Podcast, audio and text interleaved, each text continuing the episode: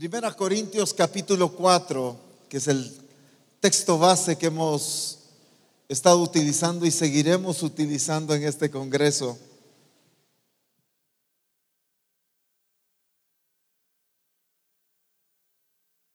Primera Corintios capítulo 4, versículos 1 y 2.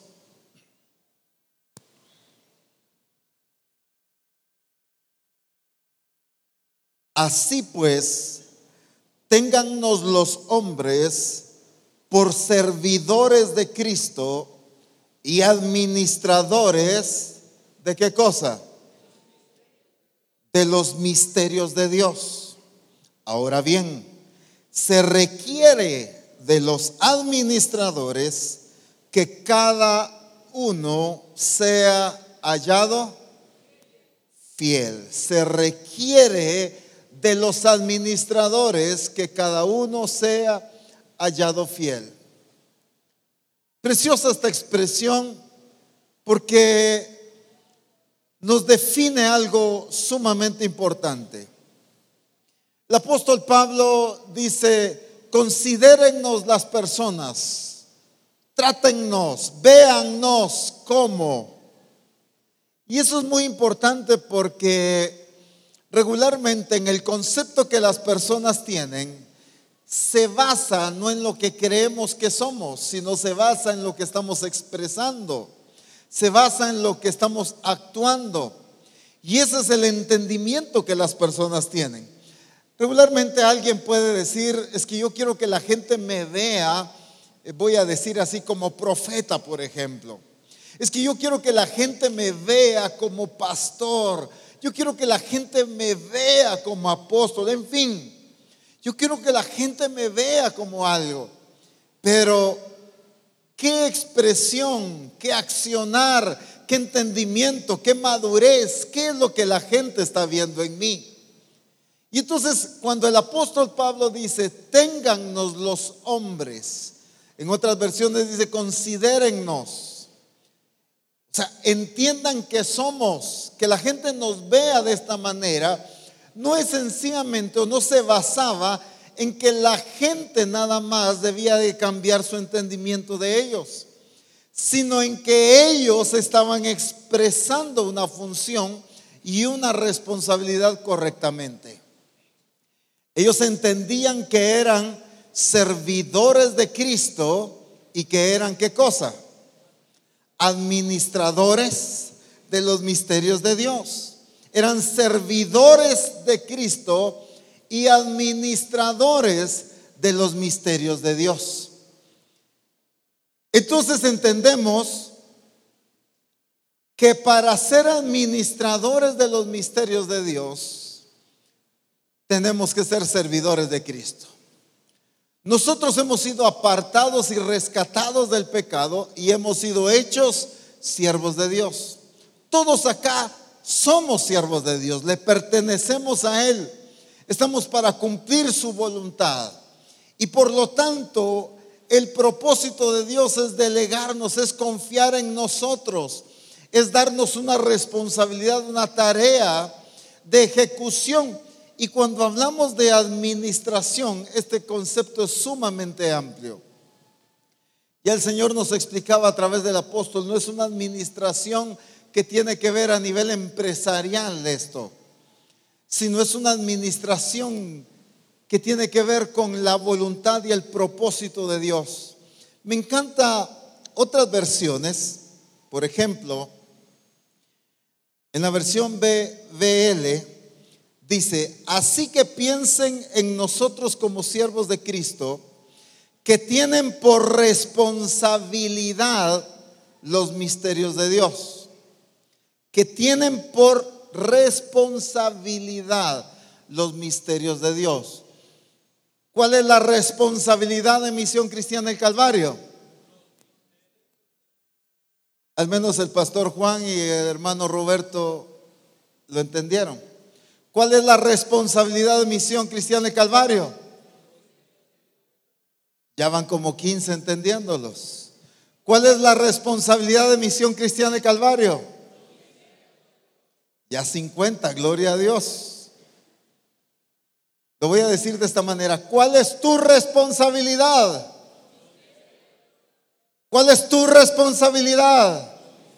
Los misterios de Dios. Es nuestra responsabilidad administrar estos misterios de Dios. Ahora, quiero leer la versión hispanoamericana para enfocar un aspecto que tiene que ver con esto de los misterios de Dios. Esto es muy amplio, pero quiero resaltar este aspecto.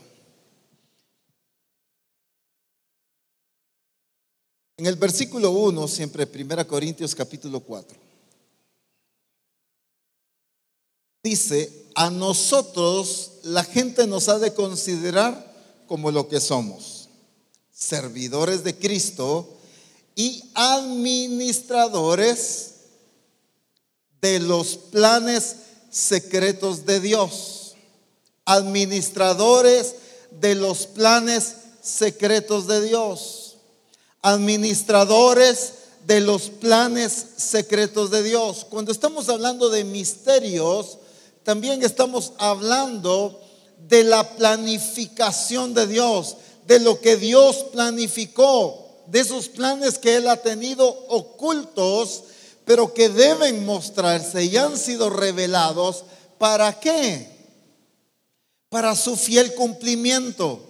¿Para qué se revela un plan? ¿Para qué se muestra un plan? Para que se ejecute. Se muestra en el tiempo de ejecución del plan. Se muestra para que se lleve a cabo ese plan. Se revela, se da a conocer para el fiel cumplimiento de lo que anticipadamente ya se planificó. El Padre planificó la eternidad, todo ya lo tiene considerado. Dios no es un Dios que se saca las cosas de la manga, que hace las cosas como van saliendo. Dios no es un Dios que improvisa, Dios es un Dios que planifica, porque Dios es perfecto. No hay nada que se salga del control de Dios. No hay absolutamente nada que esté fuera de lo planificado por Dios. No hay nada que Dios no haya considerado. Todo lo que pasa en este mundo, Dios ya lo conoce, ¿sí o no? Santo Dios, no mucho creen en eso ustedes. Quien no conoce a Dios y quien no entiende quién es Dios, entonces duda de las cosas porque no sabe. Y por eso, Señor, por favor, ¿qué vas a hacer? Señor, ¿y a cuándo vas a actuar? Señor, ¿no ves que perecemos? Le dijeron aquellos. Pensaron que el Señor no tenía control de eso, pero Él tenía control de todo. El Padre estaba todo bajo control. Por eso Jesús se levanta y Él sabía que en esa tormenta Él no iba a morir, porque el Padre no lo había planificado así. Y entonces Él se levanta y calma la tormenta, porque Él se basa en lo planificado por el Padre. Y entonces entendemos que Dios es un Dios que lo planifica todo, que cuida cada detalle, que todo lo considera. Personas, tiempos, momentos, lugares, circunstancias, todo Dios lo tiene contemplado. No hay absolutamente nada que Dios no haya considerado. No existe cosa alguna que tome de sorpresa a Dios. Un Dios que diga, uy, esto no me lo esperaba que pasara. No sabía que iban a tomar esa decisión. No pensé que fuera a obtener ese resultado. Dios no es así. Dios todo lo tiene planificado. Dios todo lo ejecuta con perfección porque así es Él. Dios es perfecto, ¿sí o no? ¿Cómo es Dios? Perfecto. Y entonces estoy diciendo esto para que entendamos que este Dios perfecto todo lo planifica. Y a la iglesia, y hablando particularmente hoy, a nosotros, a ti y a mí, se nos da el privilegio de administrar eso que Dios ya planificó. Dios planifica las cosas, planifica momentos, circunstancias, personas, lugares, todo. Y entonces, ¿qué nos corresponde a nosotros? Llevar a cabo, ¿qué cosa? Lo planificado por Dios. Cuando una iglesia quiere hacer las cosas por ocurrencia, por astucia humana, por inteligencia humana, por decisiones humanas, se sale de lo planificado por Dios. Pero cuando una iglesia está siendo guiada por el Espíritu Santo, es una iglesia que va a hacer exactamente lo planificado por el Padre. Por eso es que el Espíritu Santo conoce aún lo más profundo del corazón de Dios. Y es el Espíritu Santo quien da a conocer eso a la iglesia. Por eso tanto que el Señor nos ha estado haciendo énfasis en que seamos una iglesia guiada por el Espíritu Santo. ¿Para qué? Apóstol, pero si yo puedo tomar decisiones, pero si soy lo suficientemente inteligente para decidir, para planificar, para organizar, a mí se me ocurren brillantes ideas. Gloria a Dios, pero como no es ni tu planificación, ni mi planificación, sino la de Él, entonces necesitamos ser dirigidos por el Espíritu Santo. Por eso Jesús dijo, yo no vine a hacer mi voluntad Jesús vino a ejecutar lo que el Padre planificó, no sus ocurrencias, no sus decisiones, sino lo que el Padre había determinado para él. Y qué hermoso entender esta soberanía de Dios en el control de todas las cosas. Cuando vemos a un Dios que planifica, Dios ejecuta, Dios provoca todas las cosas para que se cumplan exactamente como Él lo determinó. Entendemos la soberanía de Dios, que Dios todo lo apunta a glorificar su nombre. Todo lo planificado por Dios apunta a que Él sea exaltado. Cuando yo hago algo fuera de la dirección del Espíritu Santo, eso jamás va a glorificar a Dios, aunque sea con las mejores intenciones del mundo. Todo lo planificado por Dios, todo lo decidido por Dios es lo que lo glorifica a Él. Y por eso es importante que el buen administrador sea gobernado y sea dirigido por el Espíritu Santo. Porque no puede haber un administrador fiel de los misterios de Dios sin ser dirigido por el Espíritu Santo. No puede funcionar así. Para poder ser administradores de los misterios de Dios, necesitamos ser dirigidos por el Espíritu Santo. Amén. Y entonces vemos, pero cuando estamos hablando de esta administración entonces, entendiendo que tenemos que administrar lo planificado por Dios, lo que Dios determinó, lo que Dios decidió, entonces, ¿qué nos corresponde hacer? El buen administrador debe buscar, conocer qué es lo que Dios planificó. Si algo la iglesia debe tener hambre es por conocer la voluntad de Dios. ¿Cuál es la voluntad de Dios? Podemos recitar mil veces, la voluntad de Dios es buena, es agradable y es perfecta y claro que así es. Pero si no la conozco, entonces ¿qué voy a ejecutar?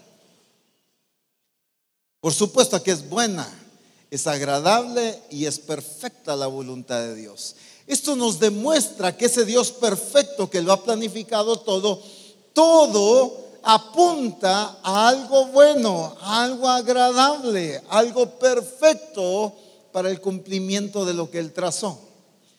Y como conocemos su corazón, sabemos que todo lo planificado por Él no es para hacernos daño, no es para afectar a ninguno de nosotros, sino al contrario, lo que va a glorificar a Cristo va a traer bendición a nosotros, lo que lo va a glorificar a Él va a tener bendición y prosperidad para cada uno de nosotros. Porque ese es Dios. Si Dios fuera malo, que no es así, entonces sí habría que tener cuidado, pues. En el ejemplo que el apóstol Abraham ponía de los talentos, el, el siervo que se le fue entregado uno le dijo, es que conozco que eres hombre duro, que siembras, que cosechas donde no sembraste, le dice. Vas a recoger lo que tú no sembraste. Pero le dice, sé que eres un hombre malo. Y el Señor le contesta, si sabías que yo recojo donde no sembré, pero él no le dice si sabías que yo era duro. Ese era el concepto que él tenía, no la realidad de su Señor. Era el mal entendimiento que el siervo tenía de su Señor. Y entonces él no quiso trabajar porque no quería trabajar por algo que después Dios se lo pidiera porque su acción estaba basada en egoísmo. Yo trabajo, pero si me lo quedo. Si es para mi beneficio, si trabajo. Se lo voy a leer en otra versión para que lo entiendan mejor. Dice en la versión Nueva Biblia Viva, en Mateo 25, 24, 26. Mateo 25, 24, 26, en la Nueva Biblia Viva. Cuando el que había recibido los 10 mil pesos, o sea, un talento, se presentó ante el jefe, le dijo, Señor, como sabía que eres hombre tan duro, que te quedarías con cualquier utilidad que yo obtuviera, escondí el dinero. Aquí tienes hasta el último centavo que me diste. Malvado, le dice el Señor. Aragán si sabías que quería obtener utilidades. Ese estaba justificando en un entendimiento erróneo que tenía su Señor. Pero todo lo que Dios te da, Dios siempre espera ser glorificado Él. Siempre espera utilidades. Dios siempre espera ganancia. Santo Dios. De todo lo que Dios te dé, Dios siempre va a esperar resultados, va a esperar ganancia, va a esperar productividad.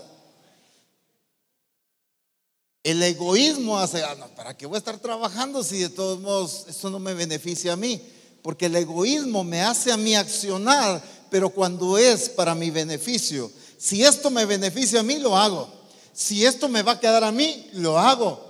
Pero ¿para qué voy a multiplicar para darle los frutos a otro grupo? No, no, no. Si es para mi grupo, sí trabajo.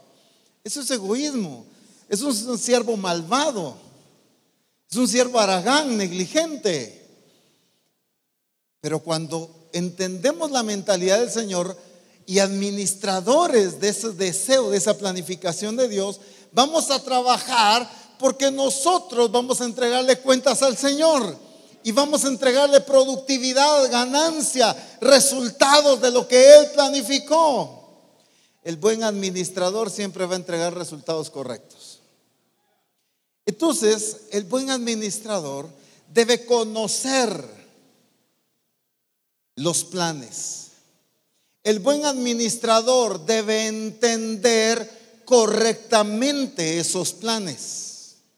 Fíjense que estoy haciendo énfasis en entender pero correctamente esos planes. El buen administrador va a ejecutar correctamente esa planificación del Padre. Y el buen administrador va a entregar resultados o va a entregar los resultados que el Padre esperaba que se entregaran.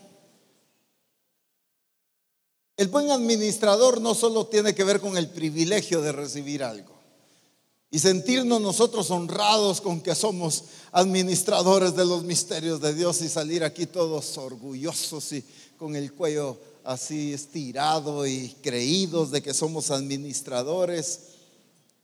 si somos administradores, si no lo digo por duda, sino por hacer énfasis, es porque entendemos que necesitamos conocer lo que Dios planificó, entenderlo correctamente, ejecutarlo exactamente como Él quiere y entregar los resultados que el Padre quería recibir. Cuando el Señor entrega, aquel Señor entrega los talentos, esperaba un resultado.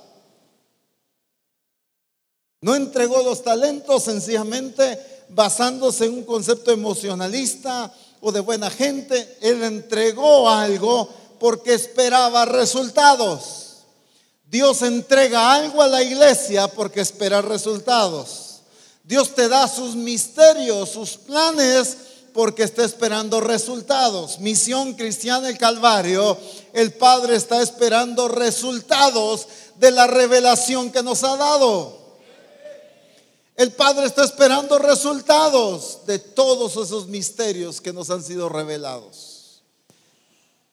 Porque Él es el mejor administrador de todos. Dios siempre pide cuentas de todo. Pero me encanta ver a Jesús, por ejemplo, cómo Él ejecutó todo esto.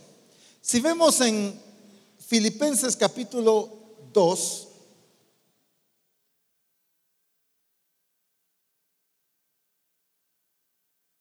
Filipenses capítulo 2.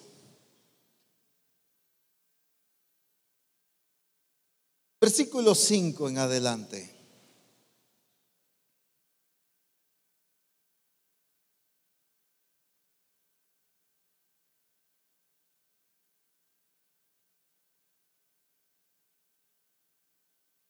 Haya pues en vosotros este sentir que hubo también en Cristo Jesús el cual siendo en forma de Dios, no estimó el ser igual a Dios como cosa a que aferrarse. Ahora miren esto, sino que se despojó a sí mismo, tomando forma de siervo, hecho semejante a los hombres. Y estando en la condición de hombre, se humilló a sí mismo, haciéndose obediente hasta la muerte y muerte de cruz. Por lo cual Dios también le exaltó hasta lo sumo y le dio un nombre que es sobre todo nombre. Veamos ese proceso que Jesús hizo. ¿Por qué Jesús se despojó a sí mismo? ¿Por qué hizo esto? Dice que Dios, Jesús no estimó el ser igual a Dios como cosa que aferrarse, sino se despojó a sí mismo. Porque lo hizo porque entendía que para el cumplimiento de lo que el Padre había planificado en esta tierra, él necesitaba despojarse de esa deidad. Si no, como Dios no podía ser tentado pues con esa deidad. No es que dejó de ser Dios aquí, pero con esa deidad no podía ser tentado. Dios no puede ser tentado. Sin embargo, aquí Jesús fue tentado en todo. Para el cumplimiento de lo planificado por el Padre, Jesús necesitaba despojarse, Jesús necesitaba humillarse, Jesús necesitaba tomar forma de siervo, Jesús necesitaba hacerse obediente y Jesús necesitaba morir en la cruz. Esto me demuestra a Jesús que antes de venir a la tierra conocía perfectamente todo lo planificado por el Padre para él. Entonces cuando Cristo vino, Jesús entendía correctamente lo que le correspondía ejecutar. Por eso hacía énfasis que el buen administrador busca conocer lo planificado por el Padre. El buen administrador no va a asumir que conoce uno de los peores errores del ser humano es asumir. Uno de los peores horror, er, bueno, también horror, horror y error de un ministro es asumir que por ser pastor, él ya sabe qué es lo que Dios quiere. Uno de los peores errores de un discípulo es asumir que por ser salvo, él todo lo que hace va a agradar a Dios. No. Todo nacido de nuevo, estoy incluyendo recién convertidos, discípulos que ya tienen años, eh, ministros, en fin, todo nacido de nuevo, nuestro énfasis debe ser conocer, buscar conocer lo que el Padre planificó para nosotros en este tiempo. Jesús vino a la tierra no diciéndole, bueno, Padre, ya estoy aquí y, ahora qué hay que hacer. No, no, sé, no tengo ni idea de qué hacer. Solo guíame y voy a ver qué sale. No, Jesús vino sabiendo exactamente lo que tenía que hacer. Algunos le han hablado al pastor o al pastor de distrito, al apóstol, y le dicen, apóstol o pastor, quien sea, mándeme al ministerio, tengo llamado. Quieren rápido ser enviados, póngame de, de discipulador. Pero conocemos lo que el Padre planificó.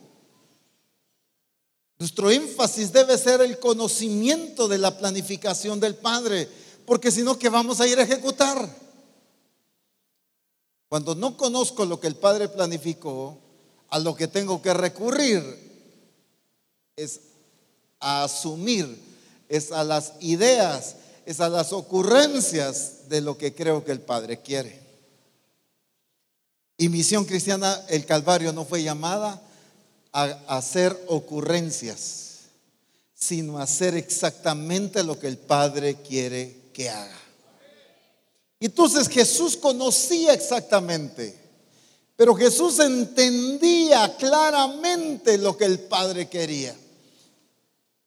¿Se recuerdan en ocasiones cuando Jesús les daba alguna explicación o alguna directriz a los discípulos y los discípulos entendían otra cosa?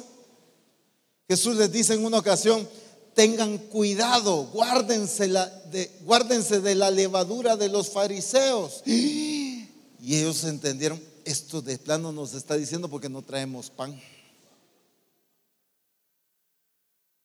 Y entonces Jesús les dice, ¿cómo teniendo ojos no veis? ¿Y cómo no entendéis aún? ¿Cuántos panes y cuántas canastas recogieron cuando le dimos de comer a los cinco mil? Tantas. ¿Y cuántos a los cuatro mil? Tantas. Y entonces les dice, yo no les estoy hablando de esto. Muy apóstoles, pero entendiendo otra cosa. Muy ministros, muy escogidos y muy ungidos, pero entendiendo otra cosa.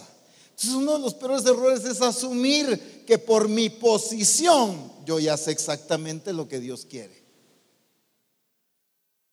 Debo cuidar de no asumir, sino debo buscar entender correctamente cuál es la voluntad de Dios para mi vida y para lo que a mí me corresponde ejecutar. Jamás asumir. Jesús conocía, Jesús no vino a hacer, ah, es que yo entendí, Padre, que esto me habías mandado a hacer, pero no era eso, ¿verdad? No, no, Jesús vino a hacer exactamente lo que el Padre lo envió a hacer. Me encanta en Juan capítulo 12, versículo 49, lo que Jesús declara. Juan capítulo 12, verso 49.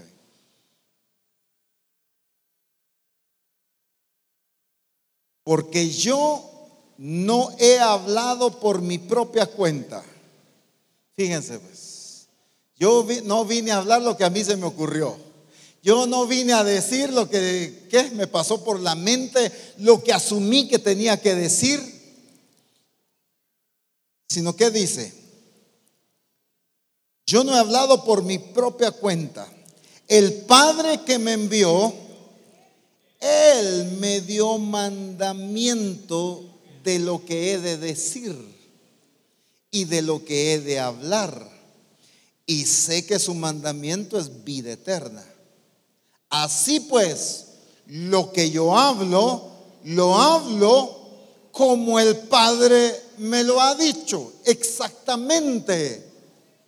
No vino a tergiversar, no vino a cambiar, no le agregó, no le disminuyó, no lo mejoró. Y déjeme ponerle comillas gigantescas a eso. No lo mejoró, no lo cambió, nada le hizo. Lo dijo exactamente como el Padre se lo dijo.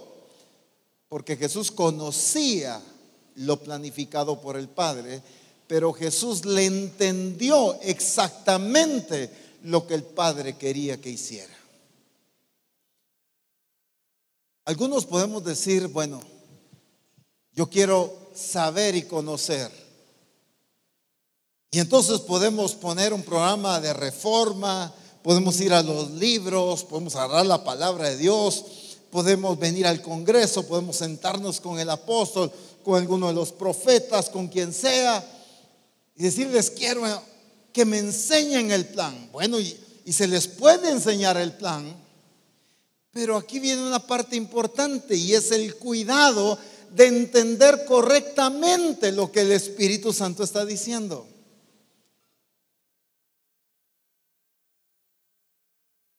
Desde el principio el Señor, si algo empezó a trabajar en nosotros, fue quitarnos el famoso teléfono descompuesto, ¿recuerdan ustedes? Cuando poníamos mucho este ejemplo, que se nos decía una cosa y se lo decimos al compañero y al compañero se lo dice al otro y al otro y al otro y al final la oración o la frase es totalmente otra cosa diferente. Yo recuerdo que hace un tiempo atrás estábamos en una reunión de pastores y el apóstol Abraham hizo este ejemplo para darle a entender eso y pasó a los pastores. Y me dijo, dales un versículo, léeselos, pero en alguna versión. Yo busqué un pasaje muy simple de recordar, solo que en una versión no tan común, pues. Y entonces se lo dije al primero. No era muy largo. Y el primero se lo dijo al segundo, el segundo al tercero, el tercero. Cuando escuchamos al último, asuman ustedes que les dije yo de Génesis y él mencionó Apocalipsis. Una cosa totalmente, o sea, lo que quiero decir es que dijo otra cosa totalmente diferente a lo que se le dijo al primero.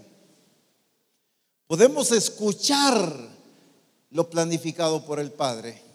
Pero tenemos que cuidar el entender correctamente también lo que el Padre quiere que hagamos.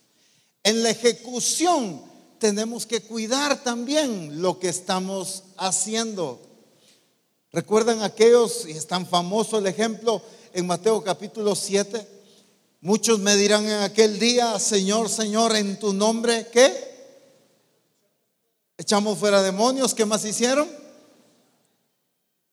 Uy, ya no se recuerdan ustedes.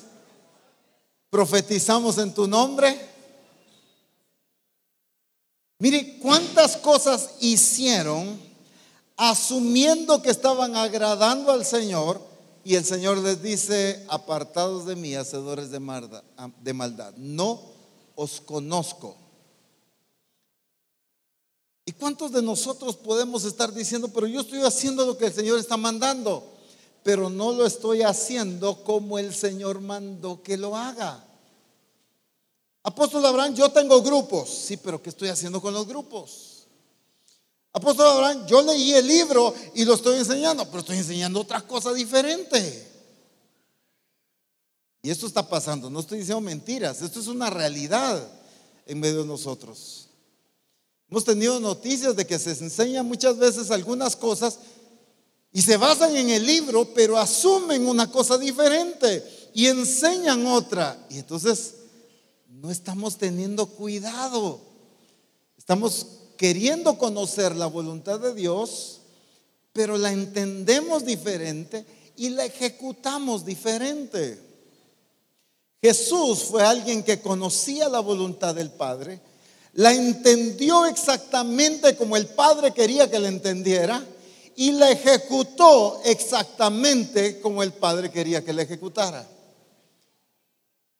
Cuando Jesús, voy a decir así, solo por darme a entender, entrega el reporte en Juan capítulo 17, si me acompañan ahí, Juan capítulo 17, nos damos cuenta de la exactitud y la perfección de la buena administración de Jesús en el cumplimiento de lo planificado por el Padre para él. Para entender esto voy a resumir. Entonces, Dios planifica. Somos administradores de los planes de Dios. En el caso de Jesús, Dios planificó algo específico para que Jesús ejecutara en esta tierra.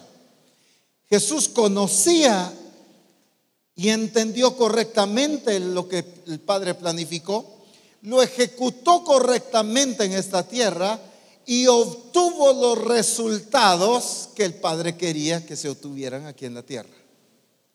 Eso es una buena administración.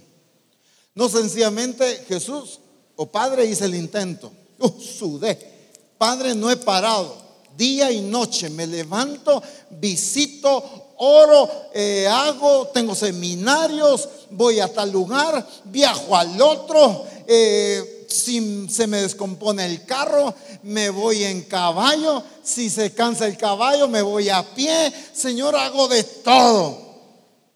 Pero estoy obteniendo los resultados que el Padre planificó. Ese es el asunto. No se trata de cuán llena tienes tu agenda, de cuán saturado tienes tu tiempo, sino de cuán efectivo estamos siendo en obtener los frutos de lo que el Padre quiere que le entreguemos. No sé si me estoy dando a entender ahí. En Juan capítulo 17, en el versículo 4, Jesús le dice, me encanta esta certeza de Jesús entregando este reporte. Yo te he glorificado en la tierra. ¿Qué glorifica al Padre? Solo déjenme preguntarles esto antes de continuar.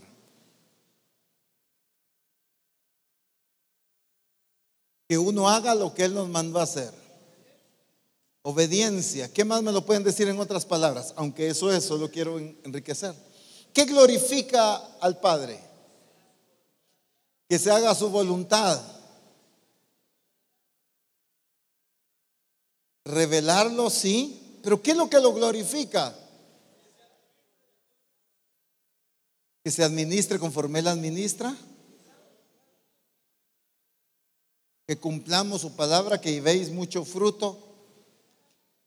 Lo que glorifica al Padre no es qué tan atareado estás. Lo que glorifica, no estoy diciendo que entonces me la voy a pasar en la hamaca, ¿verdad? No, no, no estoy diciendo eso. Lo que glorifica al Padre no es que tan saturada tienes tu agenda, que tantas veces predicas en la semana, que tantos seminarios y cultos tienes durante la semana, cuántas personas visitas durante el día. No es eso lo que glorifica, sino que obtengas los resultados que el Padre quiere, quizá a través del seminario, quizá a través de la visita, quizá a través de la intercesión, quizá a través de lo que hagas, pero que obtengas el resultado de lo que el Padre planificó, ¿sí o no? Y entonces, cuando Jesús le dice, te he glorificado, te agradé, no es sencillamente porque terminé el listado de todas las responsabilidades. Y ya van a ya me voy a dar a entender, aunque lo incluye, Jesús no dejó cosas pendientes para la segunda venida. Para la segunda venida dejó lo que era para la segunda venida, pero para la primera terminó de hacer lo que era para la primera, ¿sí o no? Entonces, cuando Él le dice, te he glorificado, por eso le dice también, entonces incluye estos dos aspectos he acabado la obra que me diste que hiciese. En primer lugar, el buen administrador concluye lo que el Padre planificó para que tú hagas. El buen administrador no deja tareas a medias. El buen administrador no se cansa y dice, yo ya me aburrí de esto, así que apóstol, ¿sabe que Yo aquí le entrego las llaves, mejor. Yo ya aquí, ya, yo ya no, pues el buen administrador concluye de hacer lo que el Padre determinó que hiciese. El buen administrador no deja tareas a medias. Ah, hice solo tres de cinco, pero por lo menos las hice bien hechas. No, eso no es buen administrador. Jesús no le dijo, hice la mitad de lo que me mandaste a hacer y te glorifiqué porque lo poco que hice lo hice excelente. No, terminé de hacer todo lo que me enviaste a hacer. Y entonces dice, ahora pues Padre, glorifícame a tú al lado tuyo con aquella gloria que tuve contigo antes que el mundo fuese. Ahora miren, he manifestado tu nombre a los hombres del mundo que me diste. Aquí está hablando de responsabilidades, aquí está hablando de aspectos específicos, aquí está hablando de resultados, no solo de tareas cumplidas, sino de resultados. Querías que diera a conocer tu nombre, di a conocer tu nombre como debía de darlo a conocer. De responsabilidades cumplidas a perfección. He manifestado tu nombre a los hombres que del mundo me diste. Tuyos eran y me los diste. No se adueñó de nada, porque el buen administrador, como ya nos decía el apóstol, no es dueño, entiende que no es dueño, el dueño de todo es Dios. El dueño de la iglesia y Señor de la iglesia es Cristo, no nosotros. Ay Dios, nosotros no somos dueños de la iglesia, es Jesucristo, amén. Así que nosotros somos administradores de Él. Así que no nos adueñemos de lo que no es nuestro. Y esto incluye todo, hermanos. Esto sí te doy, esto no. ¿Y por qué te estás adueñando de algo que esto es tuyo? Que no es tuyo, perdón. El diezmo sí es de Dios, dice, lo demás es mío. ¿Quién dice eso? Si todo es de Dios.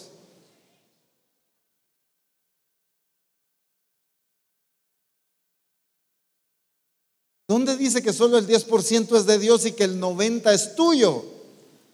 Si por eso te pide ofrenda, te pide siembra y dice, dame lo que tienes, pues, de lo recibido de tu mano, de eso te damos. Todo es de Él, ¿me entienden? Tiempo, lo mismo.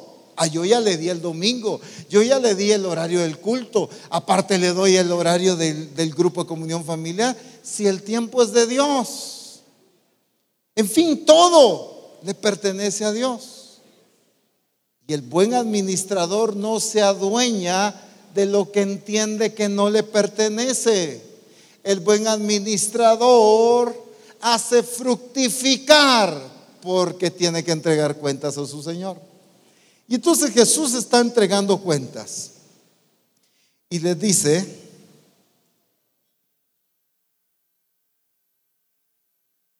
tuyos eran y me los diste y han guardado tu palabra.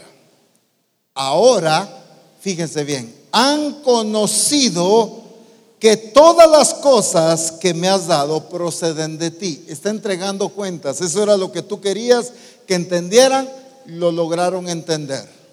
Ellos necesitaban entender que todas las cosas procedían de ti y logré con éxito que ellos entendieran que todas las cosas procedían de ti. Porque las palabras que me diste les he dado y ellos la recibieron y han conocido verdaderamente que salí de ti y han creído que tú me enviaste. ¿Qué está haciendo Jesús ahí? Aunque menciona en otros aspectos, pero voy a mencionar solo aquí por el momento. ¿Qué está haciendo Jesús ahí? Entregando cuentas, pero enfatiza dos cosas.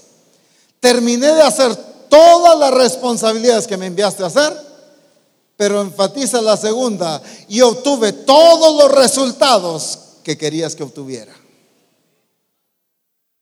El buen administrador no solo termina las tareas, sino entrega los resultados que se esperaba que entregara. ¿Me doy a entender ahí? ¿Cuántos son administradores de los misterios de Dios? Muy bien, todavía se mantienen los amenes, gloria a Dios por eso. Porque el buen administrador de los misterios de Dios se va a preocupar, así como Cristo, de conocer cuál es lo que Dios planificó. Va a enfocarse en entender con claridad, no asumiendo, no cambiando, sino entendiendo claramente qué es lo que el Padre quiere. lo va a ejecutar exactamente como ha visto al Padre. Va a ejecutarlo exactamente como el Padre ha determinado, como el Espíritu Santo guía. Y va a entregar los resultados que el Padre quería recibir. Ahora pregunto, ¿cuáles resultados el Padre ha estado esperando al haber puesto una iglesia de misión cristiana del Calvario en la ciudad, en la aldea, en el pueblo, en la zona donde Dios te colocó. Dios en su perfecta planificación escogió discípulos, escogió ministerios o ministros para colocarlos en lugares determinados de acuerdo a su plan perfecto. La pregunta es, ¿cada iglesia está conociendo lo que el Padre quiere, lo que el Padre planificó para ese lugar? ¿Estamos entendiéndolo claramente? ¿Lo estamos ejecutando exactamente como el Padre quiere? Y en tercer lugar, ¿estamos entregando los resultados que el Padre quiere para ese lugar? ¿Qué resultados quiere el Señor de tu vida? de tu familia, de la congregación donde Dios te ha colocado, de la ciudad, del pueblo, de la aldea, la comunidad donde Dios nos ha colocado. ¿Qué resultados quiere? ¿Cuál es el fruto? ¿Cómo creen ustedes que Dios es de administrador? ¿Ustedes creen que, así como en el caso que la escritura nos muestra, cuando llega aquel que había recibido uno y le dice, pues yo no produje nada, así que aquí está.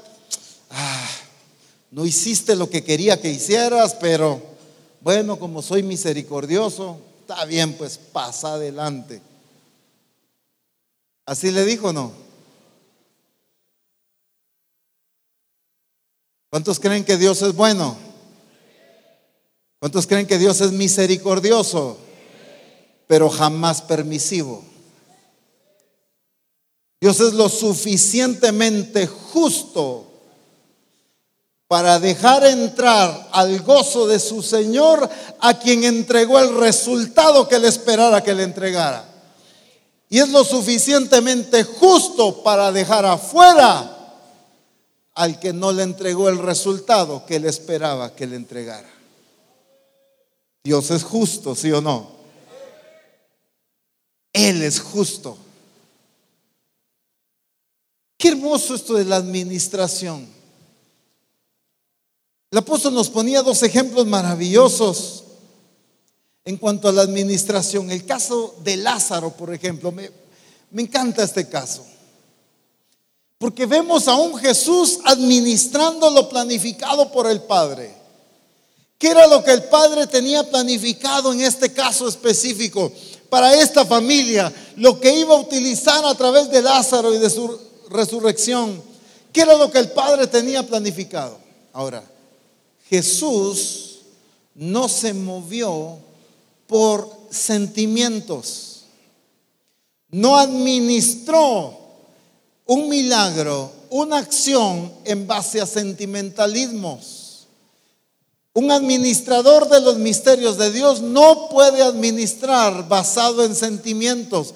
Ay, el que amo está enfermo. Y eso fue lo que las hermanas le mandaron a decir. Señor, el que amas está enfermo. Pero Jesús, como un buen administrador, no administró por emoción, por sentimientos. No administró por lógica. Aquellas personas, los amigos que estaban en el funeral, cuando vieron que Jesús llegó, dijeron, bueno, este que sanó a tantos, que dio vista a los ciegos, que sanó a los cojos, los paralíticos y todo, no podía haber sanado a este que se murió, pues. Ellos lo estaban viendo como una mala administración por una lógica humana. Pero Jesús no estaba administrando su llamado, su ministerio por lógica humana. No estaba administrando su ministerio por emociones ni razonamiento. Jesús estaba administrando su ministerio basado en lo planificado por el Padre. El administrador de los misterios de Dios no lo mueven las emociones, los sentimientos. Estoy hablando de no lo gobiernan, no lo dirigen. No lo dirige la lógica, el razonamiento humano, lo dirige el Espíritu Santo, lo dirige lo planificado por el Padre, lo establecido por el Padre para Misión Cristiana del Calvario. Es que a mí me parece, yo creo, debiera de ser de esta manera, yo cambiaría las cosas, no me gusta de esta forma, yo voy a mejorar el asunto, yo le voy a cambiar un poquito, aquí lo voy a adaptar. A Y empezamos a hacer las cosas totalmente fuera de lo planificado por el Padre. A veces gobernados por emociones, por sentimientos, por lógica, por religiosidad, por tradicionalismo. Pero los administradores de los misterios de Dios no los rige la tradición, la religiosidad, las costumbres, les rige el Espíritu Santo. Es que cuando la religiosidad quiere afectar, hay un dicho hoy en día que dice, nadie es superior a la ley. ¿Lo han oído ustedes? Nadie es superior a la ley. Y como que ese razonamiento era el que tenían los fariseos. Dice, ¿por qué sana el día sábado si la ley dice que no hay que hacer nada el sábado? Y Jesús dice, pero yo soy superior a la ley. Pedro mata y come, le dice el Señor. No, Señor.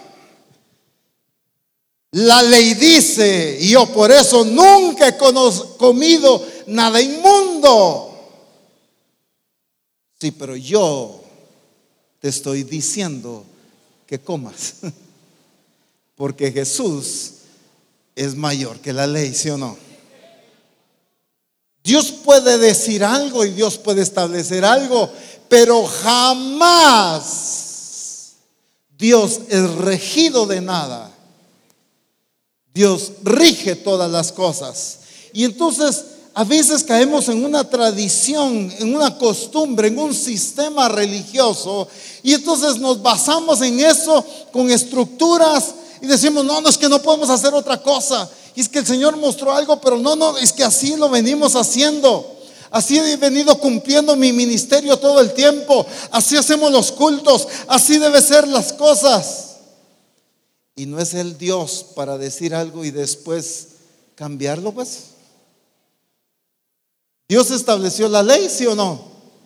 Pero Él era Señor de la ley. ¿Alguien estaba diciendo algo? Él es soberano.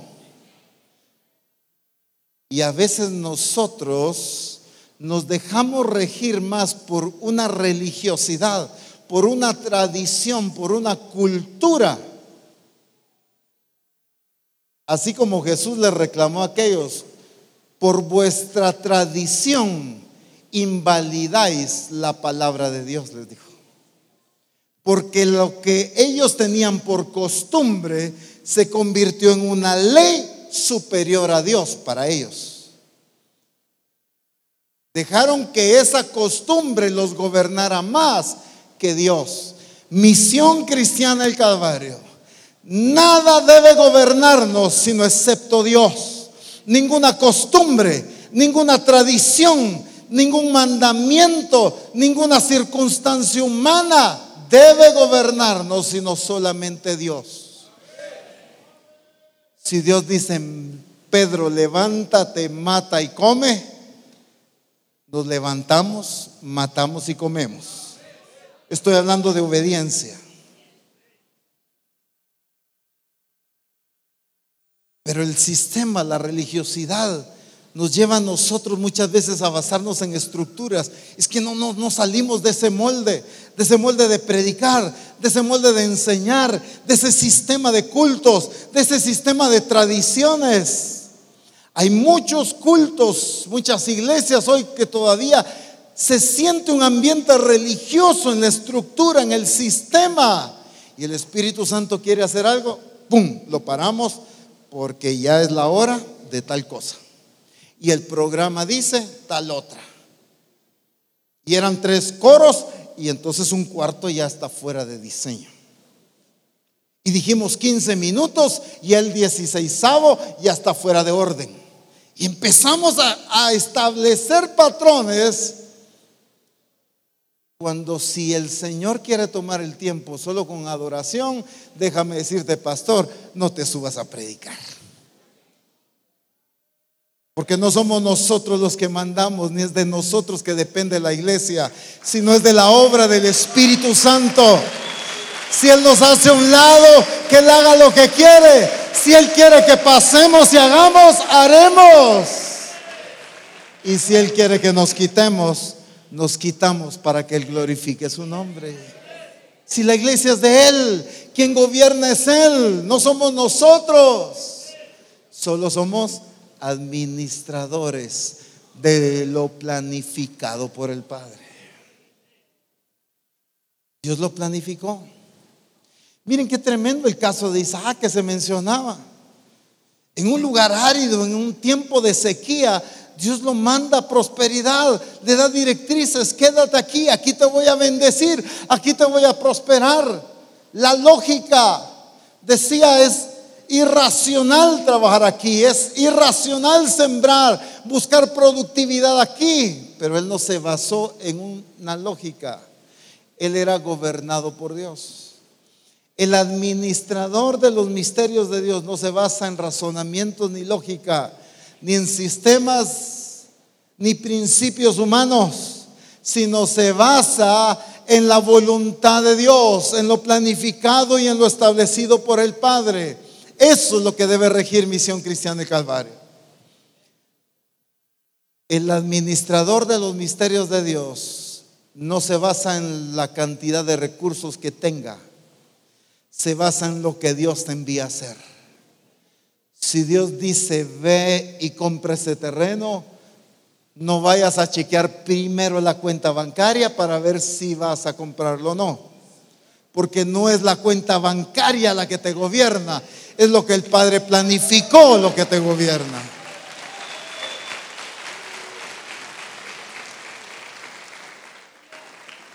Ay Señor, tú sabes que yo quiero hacer toda tu voluntad, pero no tengo los recursos, no tengo los músicos, no tengo los instrumentos, no tengo esto, no tengo lo otro, no tengo el dinero, no tengo lo otro. Y entonces son los recursos los que te han estado gobernando y no la planificación de Dios, no la voluntad de Dios. Es que como crecemos en la adoración, quisiéramos un tecladista así como los muchachos y esos cantores con esas voces tan maravillosas que cantan en el Congreso. Si tuviera de esos, pues tuviéramos adoración. No. ¿Acaso el Señor cometió un error en tu congregación? Si ahorita no tienes músicos, es porque así quiere Dios que administres una buena adoración. Si no tienes cantores de ese nivel, pues así es como el Señor quiere que lo administres. En su momento vendrán, pero solo son recursos no son los recursos los que deben mover a Misión Cristiana del Calvario. Es la voluntad perfecta y soberana del Padre la que debe gobernar Misión Cristiana del Calvario. Los recursos vendrán como consecuencia de la obediencia. Los recursos vendrán como consecuencia del sometimiento y del entendimiento que es Dios el que gobierna sobre todas las cosas. Pero qué tan buenos administradores estamos siendo de lo recibido por Dios. Dios nos ha confiado algo a nosotros como misión cristiana del Calvario. Gloria a Dios porque me encanta escuchar el orgullo en el buen sentido de la palabra, el gozo, el regocijo de la revelación que Dios nos ha dado, del privilegio, del llamado, de la elección que Dios nos ha dado y la misión entera está orgullosa, feliz y contenta. Pero que no se nos olvide que somos administradores. El administrador al final debe entregar cuentas cabales de lo que se le dio a administrar. El administrador es productivo. El administrador entrega los resultados y los frutos que el Padre planificó que obtuviéramos como misión cristiana del Calvario. Solo déjenme darles una pequeña idea de los resultados que el Padre está esperando. Nos lo dijo desde un principio.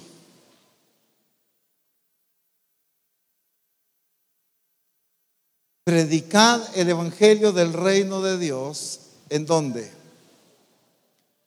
En todas las naciones. Presentar a todo hombre perfecto en Cristo Jesús. Que su voluntad se obedeciera aquí en la tierra exactamente como se obedece en el cielo al establecerse su reino aquí.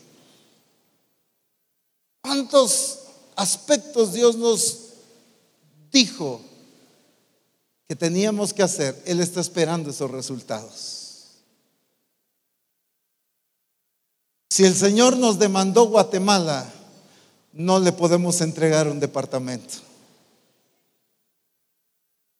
Si el Señor te demandó y te pide una nación, no le entregues una aldea.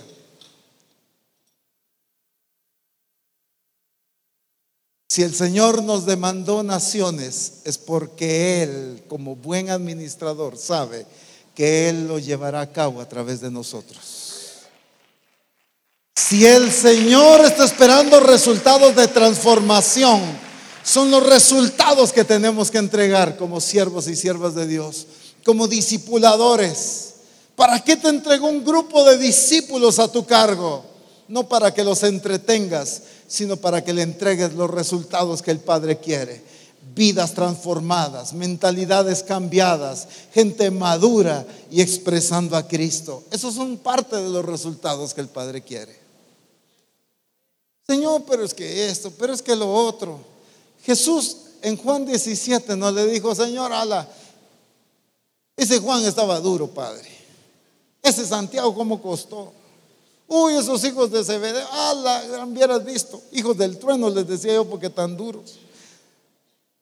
Me costó, Señor, y no los entrego como querías, pero por lo menos, no, Jesús no, no digo así. Les di a conocer tu nombre así como tú querías han conocido que tú me enviaste así como tú querías. Jesús entregó los resultados con la gente que el Padre le confió. Visión Cristiana del Calvario, entreguemos los resultados con la gente que el Padre nos ha confiado. Amén. Bendito el nombre de Jesús. Pónganse de pie. Josué, si puedes venir, no sé dónde está.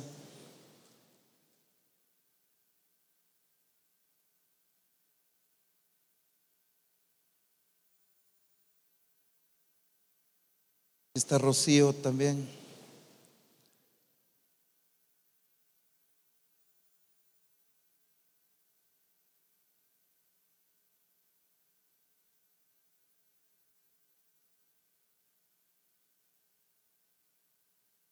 Dios nos llamó a ser administradores de sus misterios, de lo que Él planificó, de lo que Él determinó.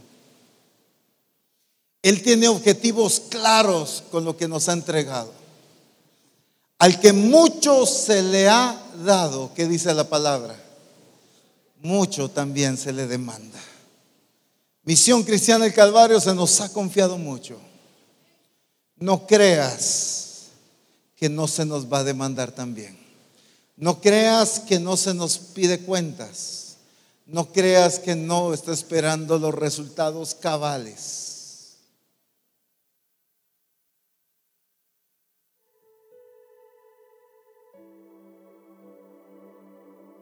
Solo por darme a entender, no es la canasta a la mitad de resultados y de frutos que tenemos que entregarle al Padre.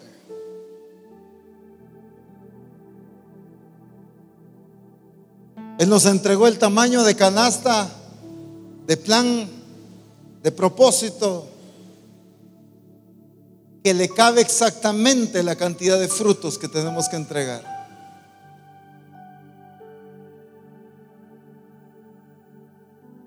Si nos entregó una canasta pequeña, pues así será la cantidad de frutos que hay que entregar. Pero a Misión Cristiana del Calvario, ¿qué le ha entregado?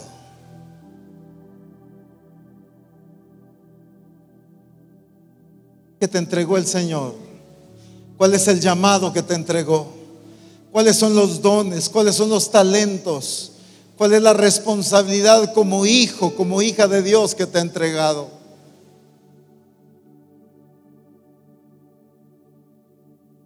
Si algo debemos enfocarnos es en conocer su voluntad, en entenderla correctamente, en ejecutarla exactamente como Él quiere.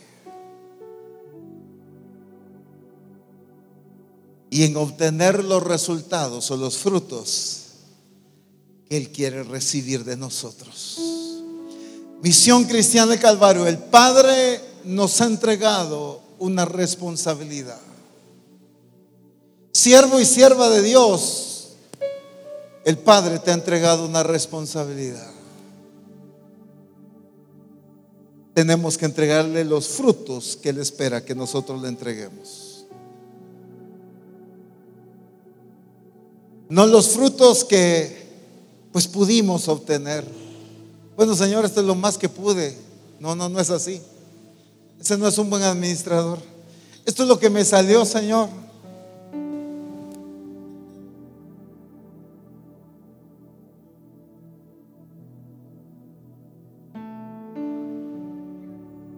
Me mandaste a dar higos, aunque sea hojas te di, pero algo. No, no, no.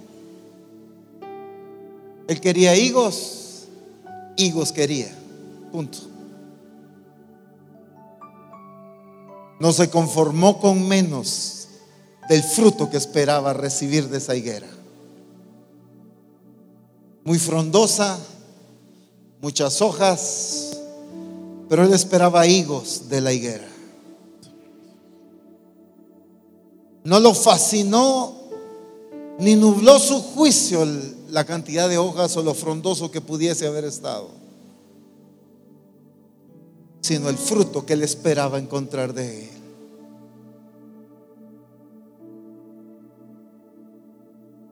Lo que glorifica al Padre es que Misión Cristiana del Calvario le entreguemos los frutos que Él está esperando que entreguemos, que obtengamos. Frutos a nivel personal. ¿Qué frutos quiere el Señor de ti?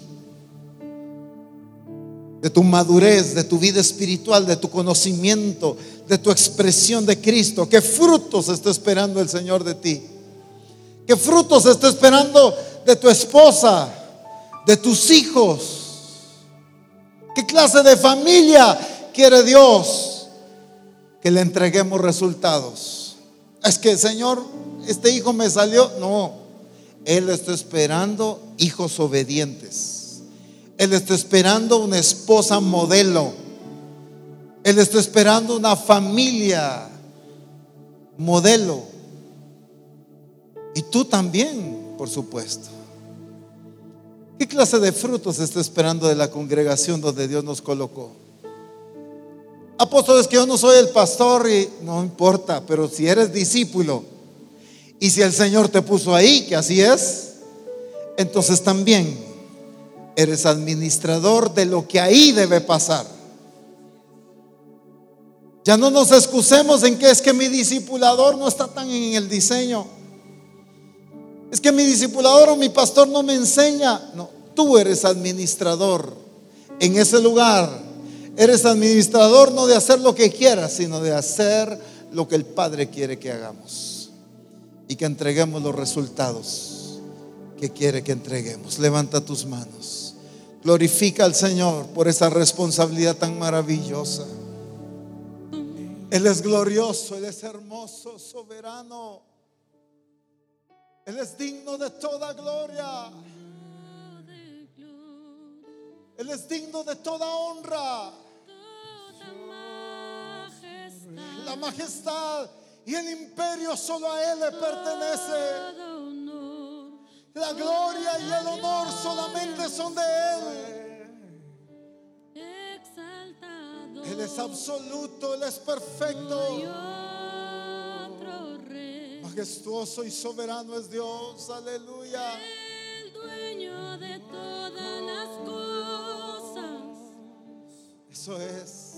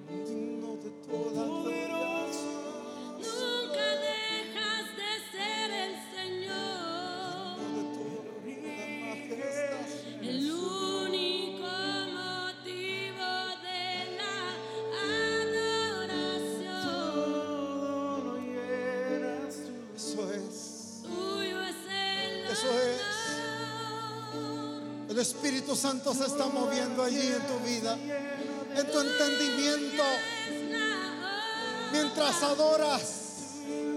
Que el poder de su Espíritu trabaje en tu corazón y en tu entendimiento hoy. En el nombre de Jesús. Se rompen estructuras, se rompen tradiciones, se vienen abajo esquemas.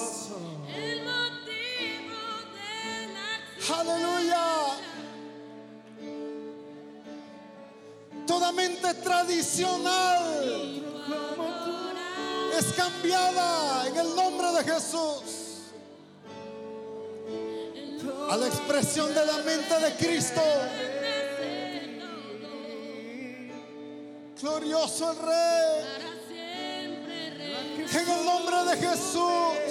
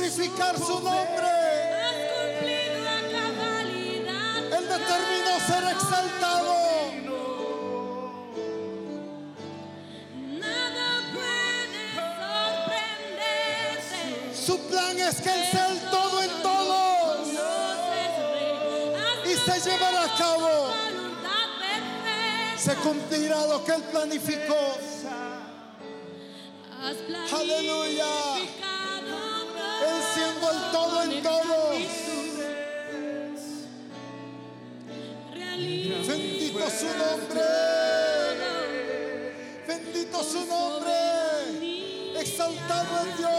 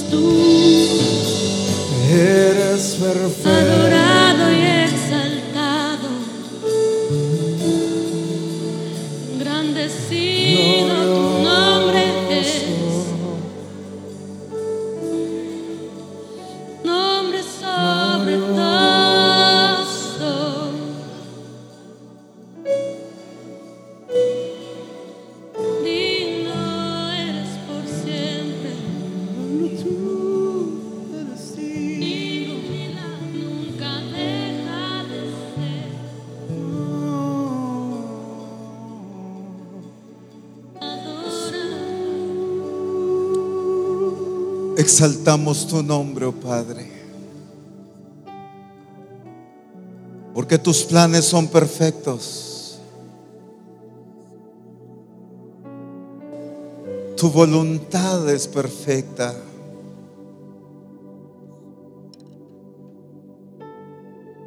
Y decidiste incluirnos en tus planes. Lo hiciste antes que nosotros fuéramos formados. Planificaste el incluirnos, pero también planificaste los resultados que vamos a entregarte. Te damos gloria por la determinación tuya de llevar a cabo tus planes en nuestras vidas y a través de nosotros también.